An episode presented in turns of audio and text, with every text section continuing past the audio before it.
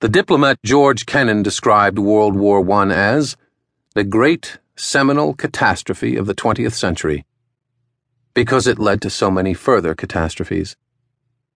The flap of the butterfly's wings that set off the subsequent hurricanes came on June 28, 1914, when the Serbian nationalist Gavrilo Princip assassinated Archduke Francis Ferdinand, the heir apparent to the Austro Hungarian throne.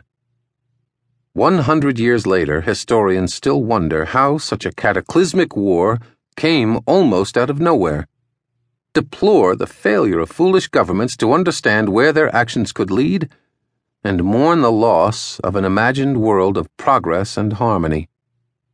One response to this catastrophe was the systematic study of international affairs. Scholars in the 1920s and 1930s hoped that by analyzing the causes of war, they could help find a cure for it.